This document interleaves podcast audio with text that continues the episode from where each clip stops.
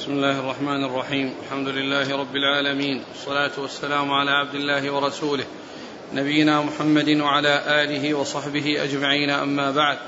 فيقول الحافظ ابن حجر العسقلاني رحمه الله تعالى في كتابه بلوغ المرام من أدلة الاحكام: باب اللقطة.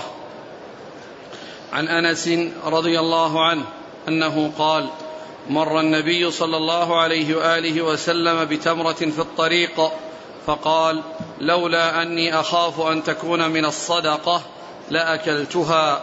متفق عليه. بسم الله الرحمن الرحيم. الحمد لله رب العالمين، وصلى الله وسلم وبارك على عبده ورسوله نبينا محمد وعلى آله وأصحابه أجمعين، أما بعد. يقول الحافظ ابن حجر رحمه الله في كتابه بلوغ المرام: باب اللقطة. واللقطة هي المال الذي ضاع من صاحبه فيأخذه غيره، وإن كان هذا المال يعني من بهيمة الأنعام فيقال له ضالة، وإن كان من المال الآخر فإنه يقال له لقطة.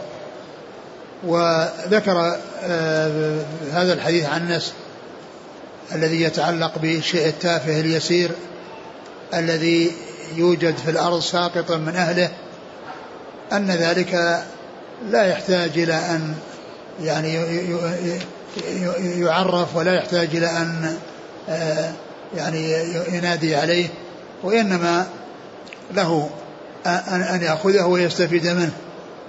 وكذلك مثل التمرة أو مثل السوط أو مثل العصا أو مثل الأشياء التافهة، فإن هذه يأخذها الإنسان ولا يعرفها ويستفيد منها.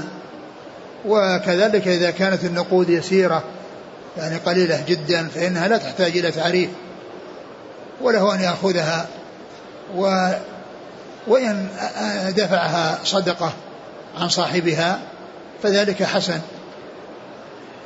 وإن كان وإذا شك في شيء هل هو من الذي ينادى ينادى يعني عليه أو لا ينادى عليه، فالطريقة المثلى أنه يدفعه عن غيره عن صاحبه صدقة، يدفعه صدقة عن صاحبه، وبهذا يزول الإشكال الذي في نفس الإنسان هل هو مما يستحق أن ينادى عليه أو لا يستحق. فإنه إذا أعطاه صدقة عن صاحبه فإن فإنه لا يبقى إشكال يعني في ذلك. ومحل الحديث يعني إرادة هنا في أول باب اللقطة من أجل أن الرسول صلى الله عليه وسلم رأى تمرة ساقطة فقال: لولا أن تكون صدقة لأكلتها. يعني معناه أنها يستفيد منها الإنسان، ولكن الرسول عليه السلام حرمت عليه الصدقة فيخشى أن تكون ساقطة من منها فتركها لهذا الاحتمال فتركها لهذا الاحتمال.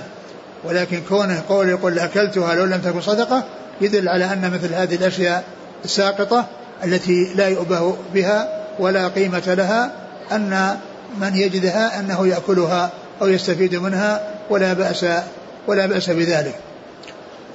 والصدقة معلوم أنها تحرم على محمد صلى الله عليه وسلم وآل محمد، فتركها من أجل أن الصدقة حرام عليه، وفي احتمال أن تكون من أموال الصدقة، ولهذا تركها.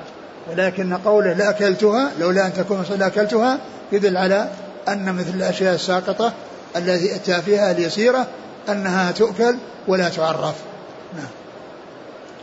وعن زيد بن خالد الجهني رضي الله عنه أنه قال: جاء رجل إلى النبي صلى الله عليه وآله وسلم فسأله عن اللقطة فقال: اعرف عفاصها ووكاءها ثم عرفها سنة، فإن جاء صاحبها وإلا فشأنك بها. قال: فضالة الغنم؟ قال: هي لك أو لأخيك أو للذئب. قال: فضالة الإبل؟ قال: ما لك ولها، معها سقاؤها وحذاؤها ترد الماء وتأكل الشجر حتى يلقاها ربها. متفق عليه. ثم ذكر هذا الحديث عن زيد بن خالد الجهني رضي الله عنه أن رجلا سأل النبي صلى الله عليه وسلم عن اللقطة فقال: اعرف عفاصها ووكاءها. يعني الإنسان إذا وجد لقطة وكانت في وعاء فتكون مثلا في كيس أو تكون في خرقة يعني ربطت ربط عليها بوكاء وهو الحبل الذي توكى به، فإن الإنسان عندما يجدها فإنه يعرف وكاءها وعفاصها يعرف وكاءها وعفاصها ويحتفظ بها وينادي عليها ينادي عليها يعني من ضاع له يعني نقودا وضاع له ذهب وضاع له فضة، فإذا جاء صاحبها ووصفها على الهيئة التي هي عليها فإنه يعطيها إياه يعطيها إياه وإن يعني مضى سنة ولم يأتي أحد يعني يعرفها أو يعني يقول أنها له، فإن صاحبها الذي هو الملتقط يستنفقها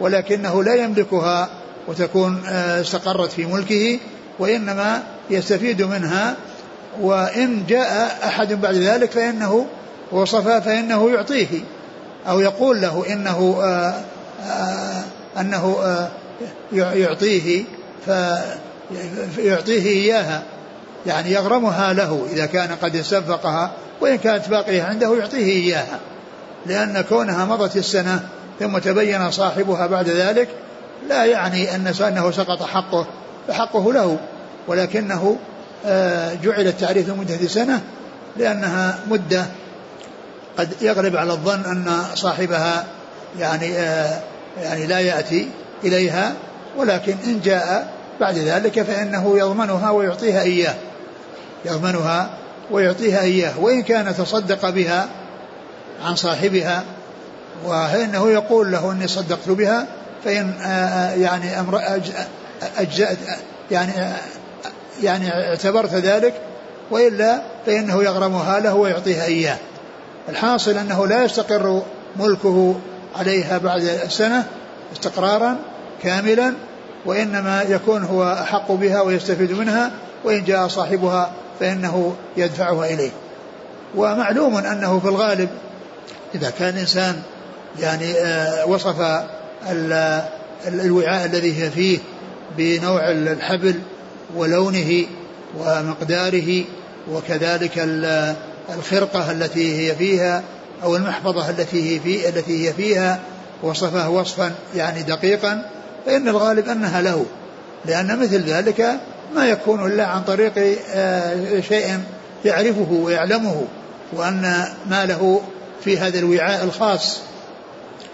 ولهذا عليه الصلاة والسلام أرشد إلى معرفة الوعاء والوكاء وأنه يبقيها وينادي عليها لمدة سنة، فإن مضت سنة ولم يأتي أحد يستنفقها، وإن جاء أحد يدعيها بعد ذلك فإنه يعطيها إياه ويضمنها له إن كان قد أنفقها، ويعطيها إياه إذا كانت موجودة. ثم سأله عن ضالة الغنم، يعني الشاة الضائعة من أهلها ومن صاحبها وهي في فلات ويخشى عليها من السباع والذئاب، فقال عليه السلام هي لك أو لأخيك أو للذئب، يعني هي لا تخرج عن هذه الأمور الثلاثة، إما أن تكون لك أو لأخيك الذي هو مالكها أو لغيره، يعني لو لو تركتها يمكن أن يأتي صاحبها أو يأتي واحد غير صاحبها، هي لك أو لأخيك أو للذئب، يعني إذا ما حصل أنك أخذتها وأخذها أخوك فإن الذئب هو الذي يعني يستولي يأكلها ويتلفها، فهذا فيه إشارة إلى أن الإنسان يعني هذا المال الضائع لا يتركه الذي يخفي عليه السباع، وإنما يأخذه ويحفظه، وإذا جاء صاحبه وعرفه فإنه يدفع إليه، وإن لم يجئ فإنه يعني يستفيد يستفيد يعني من هذه الشاة، وإن آه وإن أكلها وعرف قيمتها وجاء أحد يعني يصفها بالوصف الذي هي عليه وتحقق أنها لذلك الشخص فإنه يعطيه قيمتها. وسأله عن ضالة الإبل قال ما لك ولها، يعني تركها معها سقاها وحذاها معها سقاها وحذاها ترد الماء وتأكل الشجر، فمعها سقاؤها الذي هو بطنها والذي هو وعاء للطعام وفتأكل من الشجر وتخزن في بطنها، ثم بعد ذلك يحصل اجترارها به بأنها تخرج من بطنها ثم يعني تجتر به ثم تعيده، وفمعها سقاؤها الذي فيه بطنها الذي فيه الطعام وفيه الشراب، ومعها حذاها الذي هو الخف الذي تمشي فيه ولا تتأثر من الأرض حتى يأتيها صاحبها. ولو أن إنسانا أخذها مع أنها آآ آآ إذا بقيت في مكانها يعني يأتي الناس يبحثون عليها يلقونها، بخلاف ما لو أخذها إنسان وذهب بها وحفظها فإنها قد لا يهتدى إليها.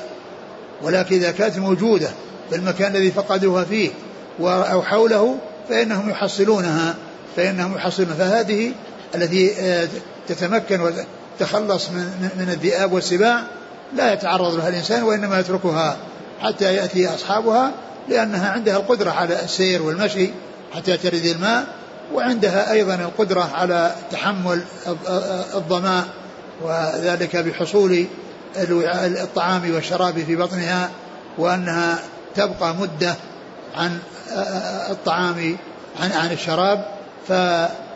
فترك الإنسان لها كما أرشد رسول الله صلى الله عليه وسلم إلى ذلك يكون فيه المصلحة لصاحبها الذي يأتي يبحث عنها في مظنة المكان الذي ظلت فيه فيحصلها.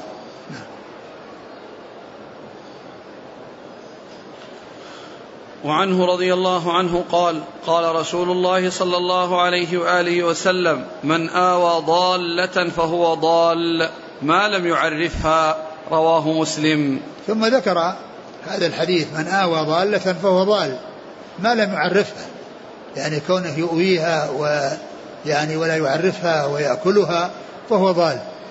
وأما إذا عرفها حفظها ونادى عليها ويعني أخذها لئلا تأكلها السباع ولئلا يعني تضيع أو لئلا يعني يحصل ضرر عليها، ولكنه يعرفها يعني لا يخفيها ويسكت عليها ثم يأكلها، وإنما يعرفها وينادي عليها ويقول: من ضاع له شاة ومن ضاع له كذا. نعم. وعن عياض بن حمار رضي الله عنه أنه قال: قال رسول الله صلى الله عليه وآله وسلم: من وجد لقطة فليشهد ذوي عدل وليحفظ عفاصها ووكاءها ثم, ثم لا يكتم ولا يغيب، فإن جاء ربها فهو أحق بها، وإلا فهو مال الله يؤتيه من يشاء.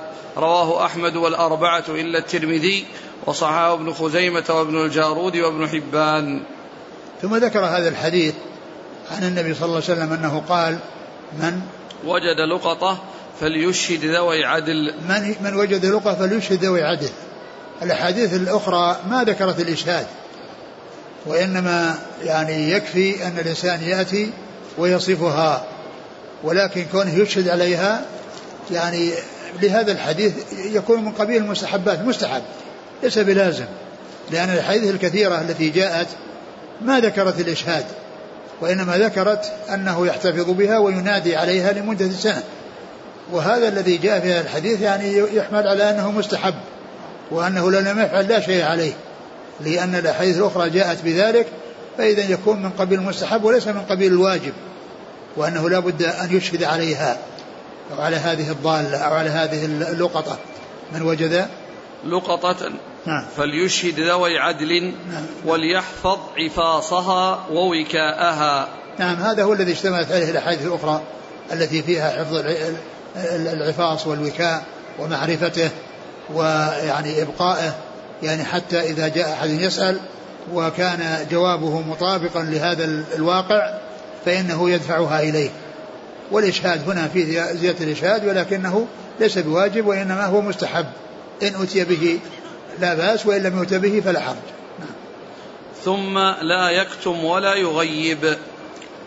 ثم لا يكتم يعني هذه يسكت عليها ولا يخفيها، ولا يغيب يعني يغيبها بحيث يعني لا يراها أحد. نعم. فإن جاء ربها فهو أحق بها، وإلا فهو مال الله يؤتيه من يشاء. فإن جاء ربها فهو حق بها يعني تدفع إليه، وإلا فهو مال الله يؤتيه من يشاء يستعمله هذا الذي التقطها.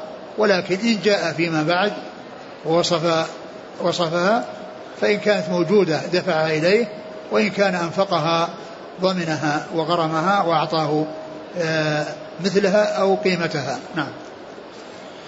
وعن عبد الرحمن بن عثمان التيمي رضي الله عنه أن النبي صلى الله عليه وآله وسلم نهى عن لقطة الحاج، رواه مسلم.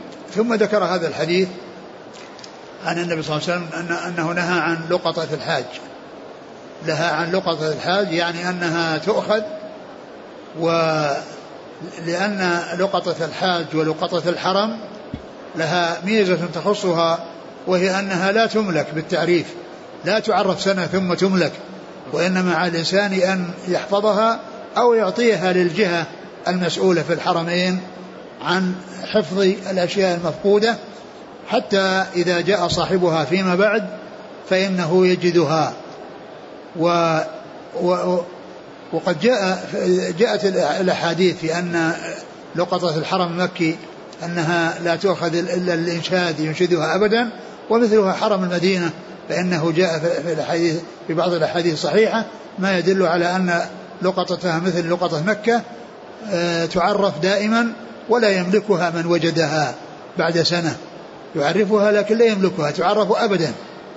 وإنما خصت لقطة الحرمين بأنها لا تملك وتعرف أبدا، لأن الحجاج الذين يأتون والعمار الذين يأتون وكذلك الزائرون لهذه المدينة يتكرر مجيئهم، فمن حج في سنة أو جاء زار المدينة في سنة ووجد وفقد منه شيء فإنه يأتي بعد سنتين أو ثلاث ويسأل ويسأل عن, عن لقطته أو عن الشيء الذي ضاع، ماله الذي ضاع، فإنه ولهذا صار لها حكم يخصها، لأن الناس يترددون على مكة والمدينة، فإذا وجدت لقطة فإنها لا يملكها صاحب ويعرفها سنة، تختلف عن لقطة, لقطة أخرى.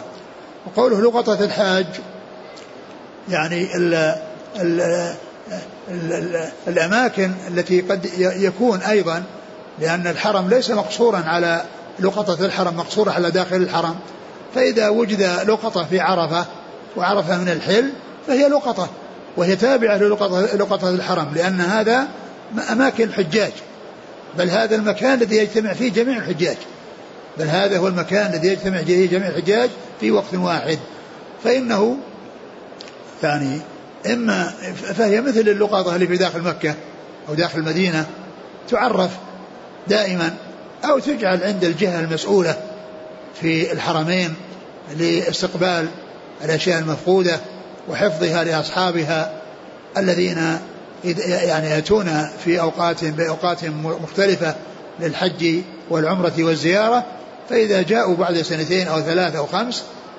يعني فإنهم آآ آآ يدفعونها إليهم. وإن مضى سنون كثيرة وأيس من وجيء أحد لهم فإنها فإنه يصدق بها عنهم فإنه يصدق بها عنهم ولا تملك. نعم. وعن المقدام بن معد كريب رضي الله بن معد كريب رضي الله عنه قال قال رسول الله صلى الله عليه وآله وسلم: ألا لا يحل ذو ناب من السباع ولا الحمار الأهلي ولا اللقطة من مال معاهد إلا أن يستغني عنها، رواه أبو داود.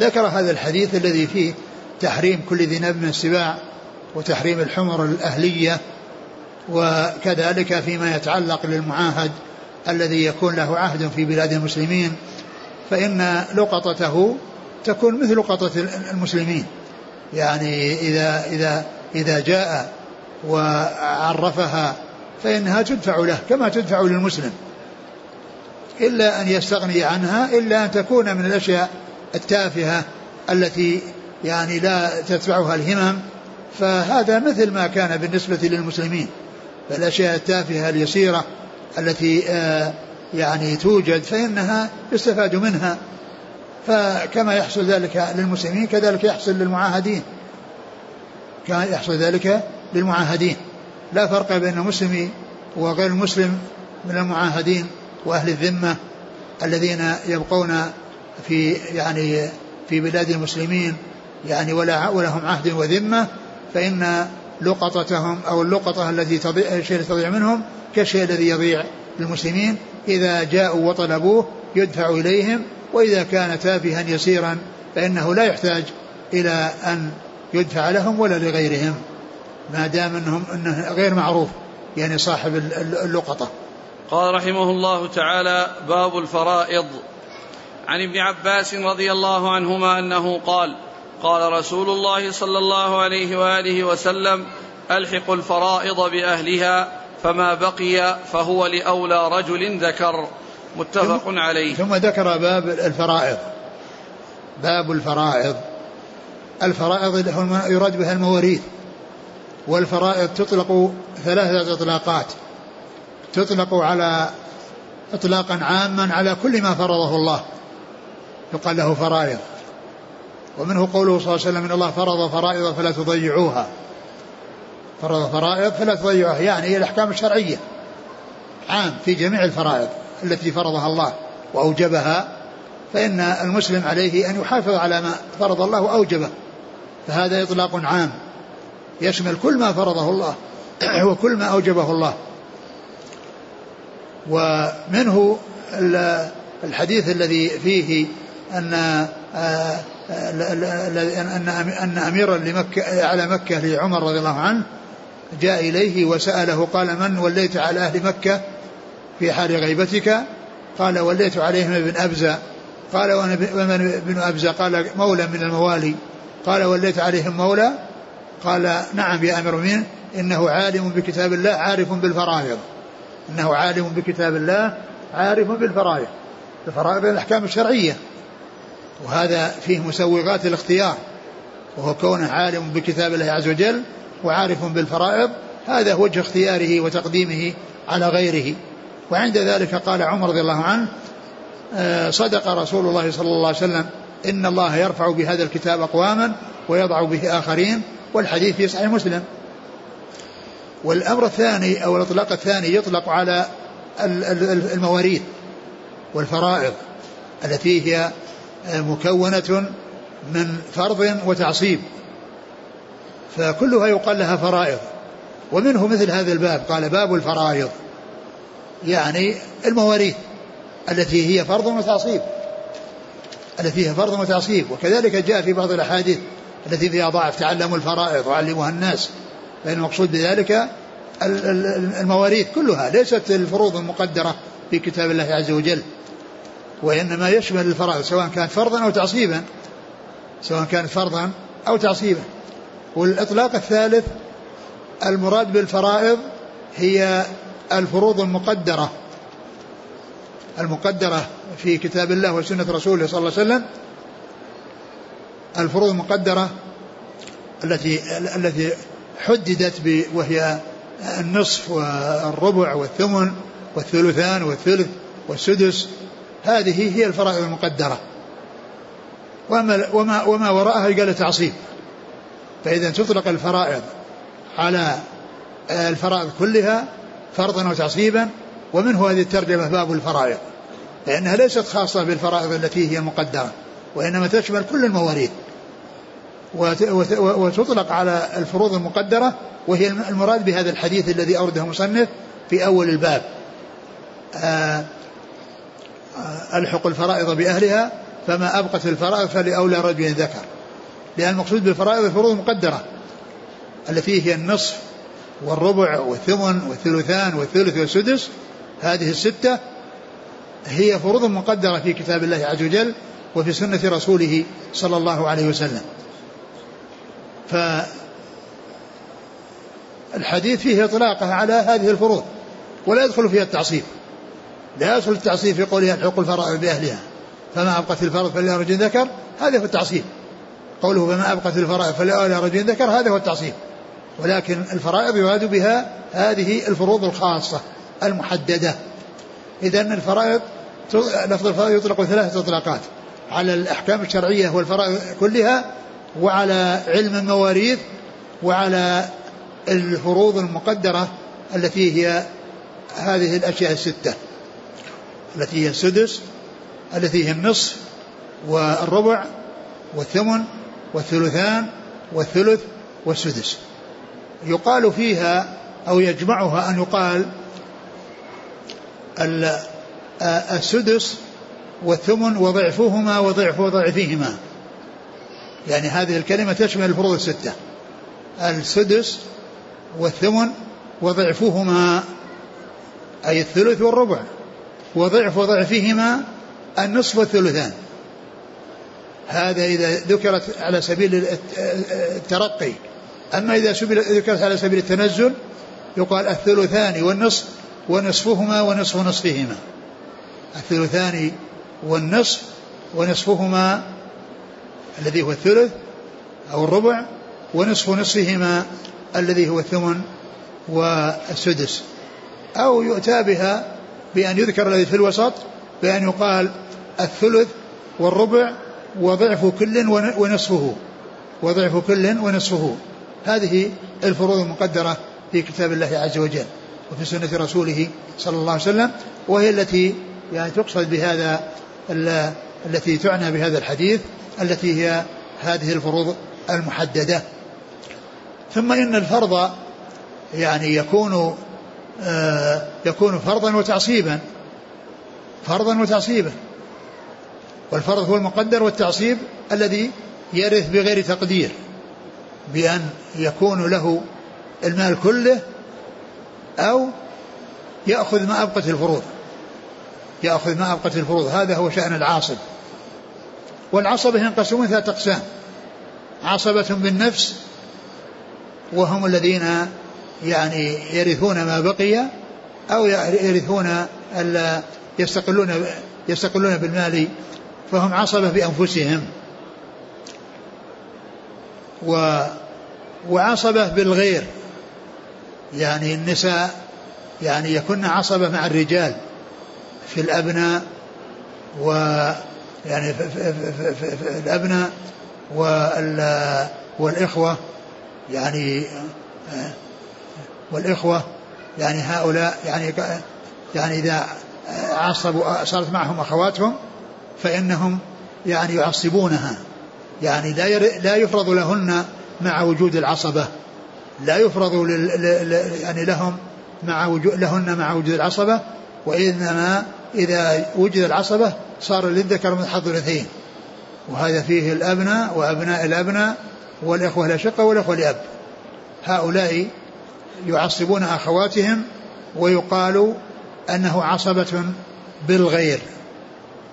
وهناك عصبة مع الغير, وذلك فيما إذا كان وجد بنت وأخت فإن البنت لها الفرض له النصف والأخت ترث ما أبقت في الفروض ما, ما, ما بقي بعد الأخت بعد البنت. ولهذا يقال الأخوات مع البنات عصبات, الأخوات مع البنات عصبات. وكذلك البنات مع الأبناء, هذه الأخوات مع العصبات, هذه العصبة بالعصبة مع الغير, وهذا خاص بالأخوات مع البنات, الأخوات الشقيقات والأخوات الأب مع البنات فإنهن يكون عصبة مع الغير. فالعصبة ثلاثة أصناف, وأما الفروض فهي ستة يعني أصناف. و, و وما يتعلق يعني ب, ب, ب, ب, ب وكل منه يتعلق بأحكام. والميراث له أسباب ثلاثة: النسب والنكاح والولاء. وله موانع ثلاثة هي الكفر والرق والقتل, هذه تمنع الميراث, وتلك يعني هي التي يكون بسببها الميراث. هذا الحديث الذي معنا فيه ذكر الحاق الفروض بأهلها, وأن ما أبقى في الفروض يكون لأولى من ذكر أي الذين هم العصبة. أول عاصب أول عاصب فإنه يعني يكون له, ومن وراءه يعني يحجبه هذا العاصب الذي الذي الذي هو متقدم عليه والذي أولى به. ولهذا قال الرسول صلى الله عليه وسلم: فما أبقت الفرائض فلأولى رجل ذكر. وهذا الحديث من من من الحديث الجامعة, ولهذا أورده الحافظ ابن رجب في أول الحديث الثمانية التي زادها على الأربعين, لأن الأربعين للنووي هي اثنان وأربعون في الحقيقة، وابن رجب زاد عليها ثمانية، أولها حديث الحق الفرائض بأهلها، فما أوقف الفرائض فلأولون ذاك، لأنه من حديث الجامعة، ولهذا يعني أبلغ الحديث خمسين ثمانية من زيادته واثنان وأربعون من اثنان وأربعون للنووي، وشرحها بكتاب جامع واسع سماه جامع العلوم والحكم في شرح خمسين حديثا من جوامع الكلم، في شرح خمسين حديثا من جوامع الكلم. نعم. وعن أسامة بن زيد رضي الله عنهما أن النبي صلى الله عليه وآله وسلم قال: لا يرث المسلم الكافر ولا يرث الكافر المسلم، متفق عليه. وهذا الحديث عن الرسول صلى الله عليه وسلم قال: لا يرث المسلم الكافر ولا يرث الكافر المسلم، لا توارث بين المسلمين والكفار، لأن المسلم لا يرث الكافر والكافر لا يرث المسلم، وهذا حديث واضح صريح في ذلك، ولهذا لا صلة بين المسلمين والكفار فيما يتعلق بالتوارث، فالمسلم إذا مات لا يرثه من كان كافرا ممن يرثه، وكذلك العكس، إذا مات يعني كافر لا يرثه مسلم من من ورثته الذين يرثونه لو كانوا هم وإياه على حد سواء، إما كفار أو مسلمين. وهذا من أسباب هذا الحديث، يدل على أن من أسباب على أن أحد أسباب منع الميراث هو اختلاف الكفر، اختلاف الملل ووجود الكفر، وأن الكافر لا يرث المسلم ولا المسلم الكافر. نعم. وعن ابن مسعود رضي الله عنه في بنت وبنت ابن وأخت وأخت قضى النبي صلى الله عليه وسلم للابنة النصف ولابنة الابن السدس تكملة الثلثين وما بقي فللأخت، رواه البخاري.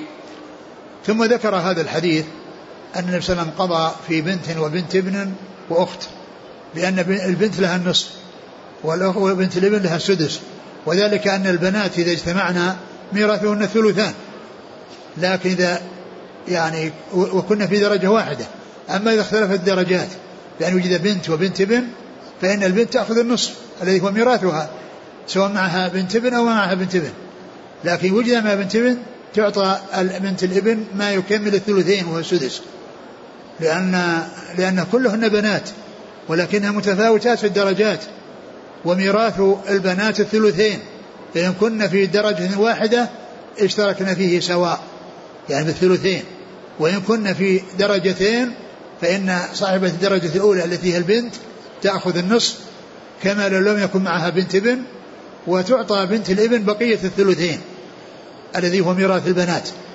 المتعددات الثلثان، وما بقي فإنه للأخت، يعني يكون تعصيبا مع الغير، تعصيبا مع الغير، لأن الأخوات مع البنات عصبات، فالأخت يعني إذا كان كانت مع البنت فهي مقدمة على على على ابن الأخ ومقدمة على الأعمام، لأنها ترث مع البنات وتأخذ ما أبقت، يعني ما ما يبقى بعد فرض البنات، إما يعني ال وهو الثلثان، وهو الثلث بعد الثلثين، وهو الثلث بعد الثلثين تأخذه الإخوة أو الأخوات، إذا كانت أخوات شقيقات فيشتركن في الثلث الباقي، وإن كنا يعني وإن فردت واحدة وإن فردت واحدة فإنها تأخذ الثلث تأخذ الثلث كاملا. إذن هذا الحديث فيه أن البنات إذا اختلفن في الطبقة فإن صاحبة الطبقة الأولى تعطى النصف، والصاحبة في الطبقة الثانية يكمل لها الثلثان، يعطى ما يكمل الثلثين. نعم.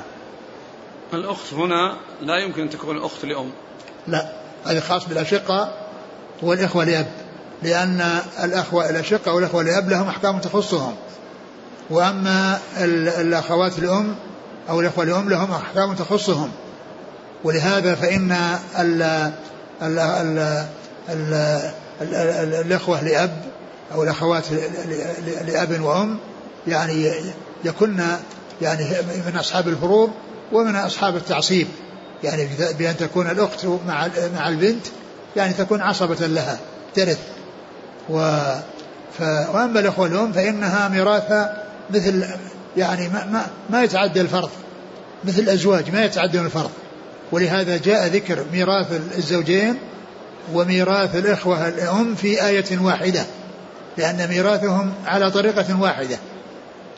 وأما فيما يتعلق للأخوة والأشقة والأب فجاء في ختام سورة النساء, جاء في ختام سورة النساء وميرثهم وميراث وميراثهم على طريقة ميراث الأبناء, من انفرد حاز المال كله, ومن وإذا اجتمع ذكور وإناث للذكر من حظ الأنثيين, وإذا كان واحدة لها النصف, وإذا كان اثنتين لهن الثلثان. فطريقة ميراث الأخوة الأشقة والأب على طريقة ميراث الأبناء, على طريقة ميراث الأبناء. نعم. وعن عبد الله بن عمرو رضي الله عنهما أنه قال, والآيات اللي جاءت في القرآن في المواريث في سورة النساء يعني جاءت يعني ثلاث آيات. الآية الأولى في ميراث عمودي النسب, يعني الآباء والأمهات والأبناء والبنات, هذه الآية الأولى, يوصيكم الله في أولادكم لذكر الأولاد ذكر وإناث. ثم الآية الثانية التي هي ولكم نصف ما ترك أزواجكم, الآية هذه فيها ذكر ميراث الزوجين وميراث الأخوة لأم, لأنهم على طريقة واحدة, لهم أنصبة محددة لا يتعدونها. والآية الثالثة في آخر النساء, وهي المتعلقة بالأخوة والأشقة والأخوة يعني لأب. نعم. وعن عبد الله بن عمرو رضي الله عنهما قال قال رسول الله صلى الله عليه وآله وسلم لا يتوارث أهل ملتين, رواه أحمد والأربعة إلا الترمذي, وأخرجه الحاكم بلفظ أسامة, وروى النسائي حديث أسامة بهذا اللفظ. ثم ذكر ثم جاء هذا ذكر هذا الحديث لا يتوارث أهل ملتين, وفي بعض الروايات شتى. وهذا يعني ميراث أهل الملل يعني اختلف فيه العلماء على هذا الأقوال, منهم من قال إن الكفر كلهم ملة واحدة, وأن الكفار يتوارثون, فاليهودي يرث النصراني والنصراني يرث اليهودي وكذلك المجوسي, لأن الكفر ملة واحدة, فكل كافر يرث وارثه مورثه الكافر, سواء من أهل ملته أو غير من أهل ملته. يعني ولا يقولون الكفر ملة واحدة. والقول الثاني للمالكية, وهذا قال به الحنابلة, وقال به اللي هو الأول الحنابلة والحنفية. والقول الثاني يعني القول الأول قال به الحنابلة والحنفية, وقال به الحنابلة أن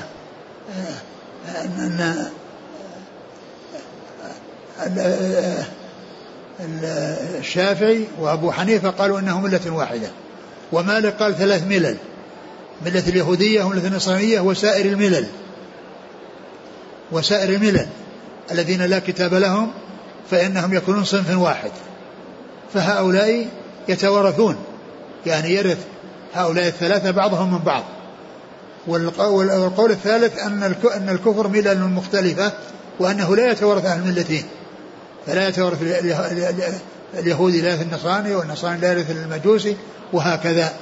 والكفر يعني ملل متعددة, فالتوارث بين أهل الملة الواحدة, التوارث بين أهل الملة الواحدة. ولهذا الحنابلة يقولون إنه لا توارث بين أهل الملتين, لهذا الحديث الذي يقول صلى الله عليه وسلم لا يتوارث أهل الملتين.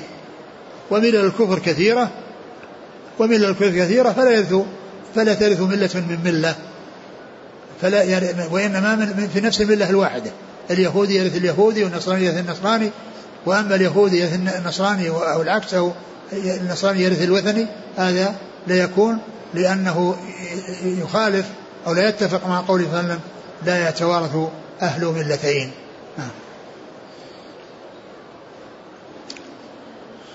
وعن عمران بن حسين رضي الله عنهما قال جاء رجل إلى النبي صلى الله عليه وسلم فقال إن ابن, ابن, إن ابن ابني مات فما لي من ميراثه, فقال لك السدس, فلما ولى دعاه فقال لك سدس آخر, فلما ولى دعاه فقال إن السدس الآخر طعمة, رواه أحمد والأربعة, وصعاه الترمذي وهو من رواية الحسن البصري عن عمران، وقيل إنه لم يسمع منه. ثم ذكر هذا الحديث أن رجلا جاء النبي صلى الله عليه وسلم وقال إن ابن, إن ابن ابني مات فما لي من ميراثه؟ قال لك السدس. ثم قال دعاه وقال لك سدس آخر، ثم قال له إن هذا السدس الآخر طعمة، يعني أنه يعني آه شيء زائد، يعني فيكون يعني آه آه آه زائد على الأول. وقيل في آه يعني معناه أن أن يعني أن الجد كان لهذا الميت ابنتين وبقي ثلث، فصار له الثلث الأول بالفرض والثاني بالتعصيب، والثاني بالتعصيب فسر بهذا، لأن الجد هو من جملة الورثة اللي لهم فرض ولهم تعصيب، يرثون بالفرض والتعصيب. فإن كان معه معه من الأبناء أحد فإنه فإنه يرث يعني يرث الفرض له السدس، والباقي لأولى يعني الأبناء لهم يدخل تحت قوله الحق الفرائض بأهلها فما أبقت الفرض إلا ذكر، فهو يفرض له السدس مع الأبناء والباقي للأبناء والباقي للأبناء فهو هذا شأنه، إما صاحب فرض وإما صاحب تعصيب. إن كان معه أبناء فله السدس، وإن كان ليس معه أبناء ليس معه أبناء فإن ليس هناك أحد أولى منه فإنه يستقل بالميراث يستقل بالميراث يستقل بالميراث فإذا الأب يعني يرث بالفرض ويرث بالتعصيب. وهذا الحديث من رواية الحسن عن سمرة عن عن عمران، والحسن مدلس، والمدلس يعني لا يحتج بحديثه إلا إذا صرح بالسماع صرح بالسماع والأب كما هو معلوم الجد يعني كما هو معلوم له السدس، وإن كان ليس هناك أحد أولى منه فإنه يرث المال كاملا. لكن هنا الآن أورث السدس الثاني تعصيبا. نعم، على فسر على أنه تعصيب، على أن هذا الذي قال له لك السدس أنه, أنه تعصيب. إذن معه أحد أخذ ال ال الأصل. إيه، لأنه معه شو اسمه البنتين، قلنا إن قلنا مع بنتين لما ذكرت المثال، قلت بنتين، البنتين أخذت الثلثين وبقي الثلث، فيكون سدس أخذه فرض والثاني أخذه تعصيبا. لكن كما هو معلوم إذا كان هذا يأخذه فرضا، ما دام أن الفرض لا يكون إلا إذا وجد من يمنعه من التعصيب، والآن ما أحد يمنعه من التعصيب. وعن ابن بريدة عن أبيه رضي الله عنه أن النبي صلى الله عليه وسلم جعل للجدة السدس إذا لم يكن دونها أم. رواه أبو داود والنسائي وصححه ابن خزيمة وابن الجارود وقواه ابن عدي. ثم ذكر هذا الحديث أن النبي صلى الله عليه وسلم فرض للجدة السدس، يعني أنها ترث مثل مثل ما ترث الأم بالنسبة للسدس، لأن الأم يعني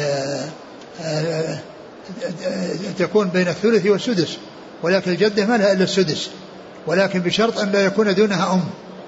والجدة سواء كانت من جهة الأب أو من جهة الأم، فإذا كانت الأم موجودة فلا ترث جدة سواء كانت من جهة الأب أو من جهة الأم، وإن كانت غير موجودة فإن الجدة من قبل الأب ومن قبل الأم كل منهما ترث، فإن استقلت واحدة منهما أخذ السدس، وإن وجدتا جميعا اشتركتا في السدس.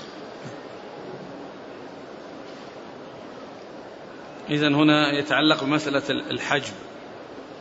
نعم، الحجب اللي هو الأم تحجبهم، إذا وجدت الأم فيحجبهم، لأن الأب يحجب الجد والأم تحجب الجدة والأبناء يحجبون الأبناء، والأصول والفروع اللي هم الآباء والأجداد والأبناء وأبناء الأبناء يحجبون الأخوة، والإخوة يحجبون الأعمام والأعمام يحجبون أبنائهم، وهكذا. نعم، هذا حجب الحرمان. نعم، حجب الحرمان. أما حجب النقصان حجب النقصان لا يأتي عن طريق العون. نعم. وعن المقدام بن معد كريب رضي الله عنه قال قال رسول الله صلى الله عليه وسلم الخال وارث من لا وارث له. أخرجه أحمد والأربعة سوى الترمذي وحسنه أبو زرعة الرازي وصححه الحاكم وابن حبان. نعم اللي بعده. وعن أبي أمامة بن سهل قال كتب معي عمر إلى أبي عبيدة رضي الله عنهم أن رسول الله صلى الله عليه وآله وسلم قال الله ورسوله مولى من لا مولى له والخال وارث من لا وارث له. رواه أحمد والأربعة سوى أبي داود وحسنه الترمذي وصححه ابن حبان. ثم ذكر هذا الحديث أو هذين الحديثين فيما يتعلق بميراث الخال، وأن الخال وارث من لا وارث له. الخال وارث من لا وارث له. الخال ليس من أصحاب الفروض ولا من أصحاب التعصيب، وإنما هو من ذوي الأرحام، وإنما هو من ذوي الأرحام الذين هم لا يرثون لا بالفرض ولا بالتعصيب، ليس لهم فروض مقدرة في كتاب الله، وليسوا من العصبة، وليسوا من العصبة الذين يأخذون الفروض المال كله أو ما أبقت الفروض، وإنما يعتبر هو من ذوي الأرحام الذين لا ميراث لهم يعني بالفضل والتعصيب. واختلف العلماء في توريثهم، فمن العلماء من ورثهم، من العلماء من ورثهم ومنهم ومنهم الإمام أحمد، لأنه يعني ورثهم لعموم قوله صلى الله عليه وسلم قول الله عز وجل وأولي الأرحام بعضهم أولى ببعض، ولوجود هذا الحديث إذا قال الخال وارث من لا وارث له، يعني حيث لا يوجد من يرث بالفضل ولا بالتعصيب. وأما بعض العلماء ومنهم الشافعي فإنهم يقولون بعدم توريثهم، ولهذا لا يوجد في كتب الشافعية باب الرد وذوي الأرحام، لأنهم لا يقولون بالرد ولا بذوي الأرحام. ولهذا الرحبي الذي أنشأ قصيدة أنشأ منظومة في الفرائض وهي, وهي جميلة جدا وسلسة ولطيفة ومفيدة عظيما، فائدتها عظيمة، ما جاء في آخرها باب الرد وذوي الأرحام، لأنها لأن الشافعي لا يقول بالرد ولا بذوي، وهي على مذهب الشافعي، ولهذا في أولها ذكر أنها على على مذهب الإمام الشافعي في أول المقدمة. ولهذا يعني كتب المالكية كتب الشافعية ويعني خالية من من من من من باب الرد وذوي الأرحام. الحنابلة يقولون بالرد وذوي الأرحام، ولهذا شيخنا الشيخ عبد الله بن محمد الخليفي رحمه الله كان أنشأ أبياتا في الرد وذوي الأرحام، يعني تضاف إلى أبيات الرحبية، فيعني ذكر يعني ما يتعلق بالرد وميراث ذوي الأرحام، يعني فهذه اللي يكون الرحبية ليس فيها شيء عن الرد والأرحام لأنهم لا يقولون به الشافعية، فأنشأ أبياتا يعني تبين ما يتعلق بالرد وذوي الأرحام بالنسبة لل يعني اللي هو مذهب الحنابلة. وقوله الأرحام بعضهم أولى ببعض ليس المقصود به الأرحام بالعرف عرف الفقهاء أو عرف الفرضيين، وإن المقصود بالأرحام يعني الأقارب، والأرحام بعضهم أولى ببعض، فيدخل الخال ويدخل غيره في أنهم ذوي الأرحام باللفظ العام، والمقصود به اللفظ العام في الآية، ويدخل فيهم الأقارب الذين هم ليسوا لا يرثون لا بفرض ولا تعصيب الذين هم الخال وغيره. ثم أيضا هذا الحديث الذي قال فيه الخال وارث من لا وارث له، يعني معناها أنه إذا علم من يرث بالفرض والتعصيب فإن الخال وأمثاله يرثون يعني ب ب ب يعني ميراث ذوي الأرحام، يرثون ميراث ذوي الأرحام. نعم يورثونهم على طريقة التعصيب، يعني حكمهم في الإمارات لا لا لا على طريقة يعني ينزلون كل واحد منزلة من أدلى به. نعم إذن الخال منزلة الأم يعني. أي نعم هذا. وعن جابر رضي الله و... عنه. والحديث الأول يقول الله ورسوله ثاني ثاني الله ورسوله مولى مولى ما لا مولى له، يعني المقصود بهذا أن الرسول عليه الصلاة والسلام كان يعني إذا إذا أحد يعني بعدما فتح الله عليه الفتوح يعني كان يعني يتحمل الديون ويعطي الديون على عن أصحابها، وبعد أن وهذا هذا بعد أن حصل الغنائم كان يفعل يفعل ذلك ويتحمل. وكذلك أيضا يعني يكون بيت المال يوضع فيه الأموال التي ليس لها وارث, فإذا كان شخص ليس له وارث لا بالفرض ولا لا يعني بالنسبة عند الشافعية لا بالفرض ولا بالتعصيب, وعند الحنابلة لا بالفرض ولا بالتعصيب ولا بذوي الأرحام, يعني يكون لبيت المال فيكون هو الذي يرث وهو الذي يودع فيه ويصرف في مصالح في مصالح مصالح المسلمين. وعن جابر رضي الله عنه عن النبي صلى الله عليه وآله وسلم أنه قال: إذا استهل المولود ورث. رواه أبو داود وصححه ابن حبان.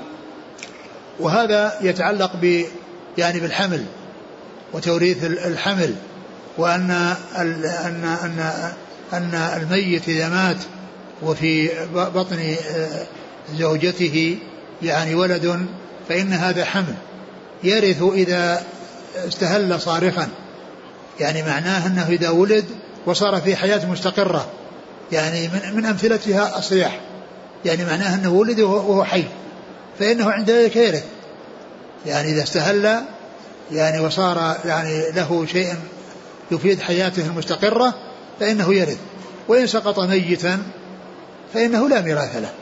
قال المولود إيش؟ إذا استهل المولود ورث. إذا استهل المولود ورث يعني إذا استهل يعني ظهر له صوت أو ظهر له يعني يعني شيء يعني يدل على حياته فإنه يرث. وأما إن ولد ميتا أو يعني في ليس فيه حياة مستقرة فإنه لا يرث. وعن عمرو بن شعيب عن أبيه عن جده رضي الله عنه أنه قال: قال رسول الله صلى الله عليه وآله وسلم: ليس للقاتل من الميراث شيء. رواه النسائي والدارقطني, وقواه ابن عبد البر وأعله النسائي, والصواب وقفه على عمر. ثم ذكر هذا الحديث لا لا, لا ليس للقاتل من الميراث شيء ليس للقاتل من الميراث شيء ليس للقاتل من الميراث شيء و وهذا من أسباب موانع الإرث التي قلنا في ماضي أنها ثلاثة, أن هي الاختلاف في الدين, ومر فيه لا يرث المسلم الكافر والكافر المسلم, والثاني يعني يعني هنا الذي أنه إذا كان قاتلا, و والثالث الرق الرق فإن فإن الرقيق يعني لا يرث. نعم, ليس للقاتل شيء, يعني وذلك أن القاتل إن كان عمدا فيكون تعجل شيئا قبل أوانه فعوقب بحرمانه, لأن بعض الناس قد يقتل قريبه ليرثه فعومل بالحرمان, ويدخل تحت هذه القاعدة من تعجل شيئا قبل أوانه عوقب بحرمانه. وأما إذا كان القتل خطأ وليس عمدا فإنه يعني لا, لا يكون متعجلا, وإنما يقول هذا ذريعة, قد يكون ذريعة وسيلة إلى يعني إلى إلى إلى, إلى, إلى القتل, ولهذا إذا يعني القاتل خطأ أيضا لا يرث. نعم, ذريعة إلى الإرث. ها؟ قتل الخطأ ذريعة إلى يعني ذريعة إلى أن يرث, لا ذريعة إلى أنه يرث, نعم, أو توصل إلى أنه قد يرث. نعم. وعن عمر بن الخطاب رضي الله عنه أنه قال: سمعت رسول الله صلى الله عليه وآله وسلم يقول: ما أحرز الوالد أو الولد فهو لعصبته من كان. رواه أبو داود والنسائي وابن ماجه, وصححه ابن المديني وابن عبد البر. أعد في الحديث. عن عمر بن الخطاب رضي الله عنه قال: سمعت رسول الله صلى الله عليه وسلم يقول: ما أحرز الوالد أو الولد فهو لعصبته من كان. يعني ما أحرز الوالد أو الولد فهو لعصبته من كانوا, يعني الذي جمعه من المال وأحرزه من المال فهو لورثته أو لعصبته من كانوا. طبعا هذا إذا لم يكن هناك أصحاب فروض, أما إذا كان هناك أصحاب فروض فهم يأخذون فروضهم والباقي العصبة, وإن لم يكن هناك أصحاب فروض فهو للعصبة. يعني يعني من كانوا، سواء كانوا أبناء أو صاروا إخوة أشقة أو إخوة لأب أو أعمام أو أبناء أعمام، فإن فإن فإنه لعصبته، يعني عصبة الوالد أو الولد. نعم. وعن عبد الله بن عمر رضي الله عنهما أنه قال: قال النبي صلى الله عليه وآله وسلم: الولاء لحمة كلحمة النسب، لا يباع ولا يوهب. رواه الحاكم من طريق الشافعي عن محمد بن الحسن عن أبي يوسف، وصححه ابن حبان وأعله البيهقي. ثم ذكر هذا الحديث: الولاء لحمة كلحمة النسب، يعني لا يباع ولا يوهب ولا يوهب. يعني المقصود من ذلك أن هذا من أسباب هذا من أسباب الميراث، وهو الولاء، والولاء هو لمن اعتق، وهو لحمة كلحمة النسب، يعني أنه شيء لا يتصرف فيه. الولاء هو عصوبة سببها نعمة المعتق على عاتقه بالعتق، يعني أنه أنعم عليه بهذه النعمة، وهي أنه خلصه من الرق وجعله حرا يملك منافعه، بدل أن كانت منافعه ملك لغيره، فتحول من حالة نازلة إلى حالة عالية. فمن وجد على يديه يعني هذه النعمة فإنه يرث ذلك العتيق إذا مات ولم يكن له ورثة من النسب.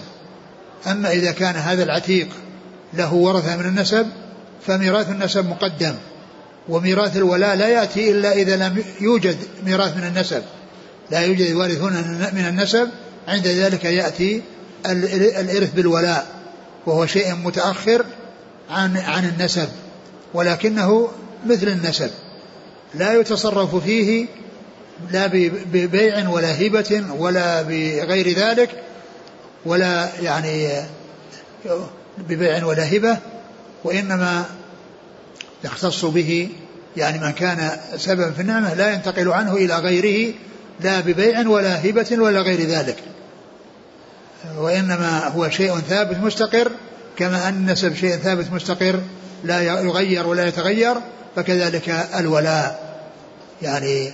ولهذا النساء لا يرثن بالتعصيب إلا فيما يتعلق بالولاء، فإن المرأة إذا اعتقت عبدا وليس له وارث من النسب فهي التي ترثه ترثه بالولاء وهو بالتعصيب، لأنه عصوبة.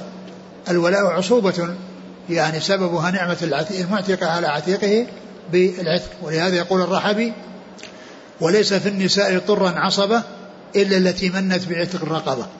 وليس النساء كلهن ليس فيهن عصبات بالنفس، لكن في عصبات بالغير وعصبات مع الغير. النساء عصبات بالغير، البنات مع البنين، وبنات البنين بنات الأبناء مع أبناء الأبناء، والأخوات الشقيقات مع الأخوة الأشقة، والأخوات الأب مع الأخوة لأب.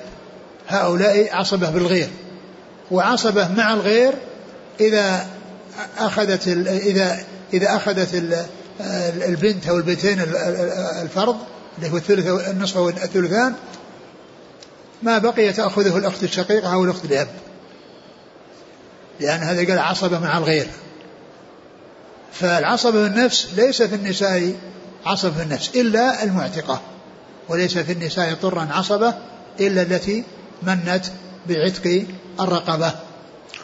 ولهذا فإن الولاء يعني من أسباب الميراث، ولكنه ميراث الأعلى من أسفل، وليس ميراث الأسفل من أعلى، لأن العتيق لا يرث المعتق، وإنما العتق إنما الميراث يكون من المعتق للعتيق، لأنه سبب النعمة عليه بإخراجه من العبودية إلى الحرية، إلى أن يكون عبدا منافعه لملك لغيره، وأن يكون حرا يعني منافعه ملك له. نعم. وعن أبي قلابة عن أنس رضي الله عنه قال: قال رسول الله صلى الله عليه وآله وسلم: أفرضكم زيد بن ثابت. أخرجه أحمد والأربعة سوى أبي داود، وصححه الترمذي وابن حبان والحاكم، وأعل بالإرسال. ثم ذكر, ثم ذكر هذا الحديث المتعلق خصيصه في فضيله لزيد بن ثابت رضي الله عنه، وأن الرسول صلى الله عليه وسلم قال في حديث اجتمع فيه عدد من الأشخاص وفيهم أنه قال وأفرضكم زيد بن ثابت. ولهذا الشافعي اعتمد على أقواله في يعني في فيما يتعلق بالفرائض، والحديث مختلف فيه، ويعني وقد يعل بالإرسال وقد يعل بالإرسال و وفائدته ومقتضاه أنه يعني أن قوله يعني أنه متمكن في الفرائض فيصير قوله مقدم على غيره، لكن كما هو معلوم ما ما جاء فيه الدليل وثبت فيه الدليل هو الذي يدعو عليه، سواء كان مع زيد أو مع غيره من الصحابة رضي الله تعالى عن الجميع. نعم انتهى. نعم. والله تعالى أعلم، وصلى الله وسلم وبارك على عبده ورسوله نبينا محمد وعلى آله وأصحابه أجمعين. جزاكم الله خيرا وبارك الله فيكم، ألهمكم الله الصواب ووفقكم للحق، شفاكم الله وعافاكم، ونفعنا الله ما سمعنا، وغفر الله لنا ولكم وللمسلمين أجمعين. آمين. آمين. يقول السائل أحسن الله إليكم: ما وجه تقديم الحافظ لباب الفرائض على الوصايا مع أنه يبدأ بالوصية قبل الميراث؟ أه لا أدري. يقول جزاكم الله خيرا: توفي جدي قبل أبيه، ثم الوصايا كما هو معلوم يعني تكون يعني يؤتى بها يعني في أمور عامة وأمور خاصة، يؤتى بها في الوصية في الميراث، ويذكر فيها أيضا يعني شيء آخر أو أشياء أخرى غير ما يتعلق بوصايا الميراث. يقول توفي جدي قبل أبيه بشهر، ثم بعد زمن طالب أبي أعمامه بميراث أبيه فقيل له: حجبك جدك وأنت لا ترث. إيش السؤال؟ توفي جدي قبل أبيه.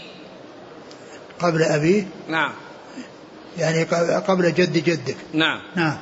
ثم بشهر، الوفاة كانت بشهر، ثم توفي الجد الجد ثم توفي جده. أي إيش السؤال؟ يقول توفي جدي قبل أبيه بشهر. جدي قبل أبيه، أي يعني الجد قبل جد الجد، قبل أبو الجد، قبل أبو الجد. نعم، قبل قبل جده. نعم هو. نعم. نعم. ثم بعد زمن طالب أبي أعمامه بميراث أبيه فقيل له: حجبك جدك. الميراث يعني يكون عند وفاة يعني عند وفاة الميت الموروث، فما كان موجودا وارثا له يعني من ورثته هو الذي يقدم على غيره. ف يعني فإذا كان جده يعني جده مات. إيش قال؟ توفي جدي قبل أبيه. قبل أبيه. نعم. طلب منه ثم يقول طالب أبي بأعمامه بميراث أبيه.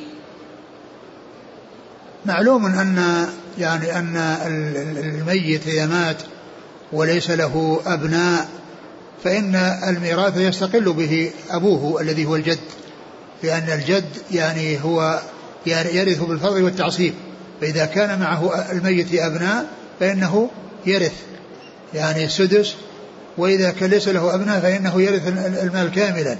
فإذا كان قد مات يعني الجد وأبوه يعني موجود فإن وليس له أبناء يعني الذي هو الذي هو الجد، فإنه يكون الميراث للأب للجد. يقول قديما في بلدنا كانوا لا يورثون المرأة في الأرض، لا يورثونها شيئا من الأرض، فهل من طالب بحق أمه أو جدته الآن يعطى؟ آه معلوم أن هذا من من من من الأمور المنكرة، يعني منع النساء من الميراث. وإذا كان يعني هناك محاكم شرعية يعني تمكنه من هذا فله أن يتقدم. يقول إذا وجد شخص مالا وانتفع به وهو فقير وبعد السنة جاء صاحب المال لكن الرجل فقير لا يستطيع أن يرد إليه، فما العمل؟ عليه عليه أن يغرمه له ويعني ويخبره بالذي حصل، وأنه دين في ذمته، أو أنه يتمكن أو يسعى إلى تحصيل مال ليدفع إليه، المهم أنه دين في ذمته. يقول: هل تجوز الصلاة في مسجد مبني على مقبرة قديمة يزيد عمرها الافتراضي عن أكثر من مئة سنة، مقبرة مهجورة، وعند وضع أساس المسجد أزيل ما عرض لبني لوضع الأساس؟ إذا كان المكان فيه قبور، فإن كانت أزيلت القبور وبقي بدون بدون قبور ما ما في بأس يكون البناء، لكن الأصل أن أن صح أن المقابر إذا كانت موجودة من قبل فإنه يبنى مسجد في مكان آخر، لكن إن أخرجت القبور وبقي المسجد بدون قبور فإنه يعني يبنى مثل ما كان هذا المسجد، كان فيه قبور ونزعت وأخرجت ثم بني المسجد يعني في مكانها، مسجد الرسول صلى الله عليه وسلم. و ولا يجوز أن يبنى يعني مساجد على قبور، ولا أن تدفن يدفن الأموات في المساجد، لا يجوز لا هذا ولا هذا. يقول: وجدت خمسة دنانير فأخذتها، فهل هي من اللقطة التي تستحق التعريف أم لا تستحق؟ خمسة دنانير يعني طبعا تتفاوت، وأنا قلت أن الشيء الذي يعني يطمع الإنسان إلى أنه يعني لا, لا تتبع همم أوساط الناس، فإن هذا له أن يأخذه وله أن يتصدق به عن صاحبه، وإن كان يشك فالأولى أن يتصدق به عن صاحبه، يشك هل هو مما يلتقط أو يعني لا يحتاج إلى تعريف، فالطريقة المثلى أنه يتخلص منه بالنفقة عن صاحبه. هذا يسأل عن كيفية التعريف، تعريف اللقطة، قال: وجدت لقطة في مدينة كبيرة فكيف أعرفها؟ يعني في نفس المكان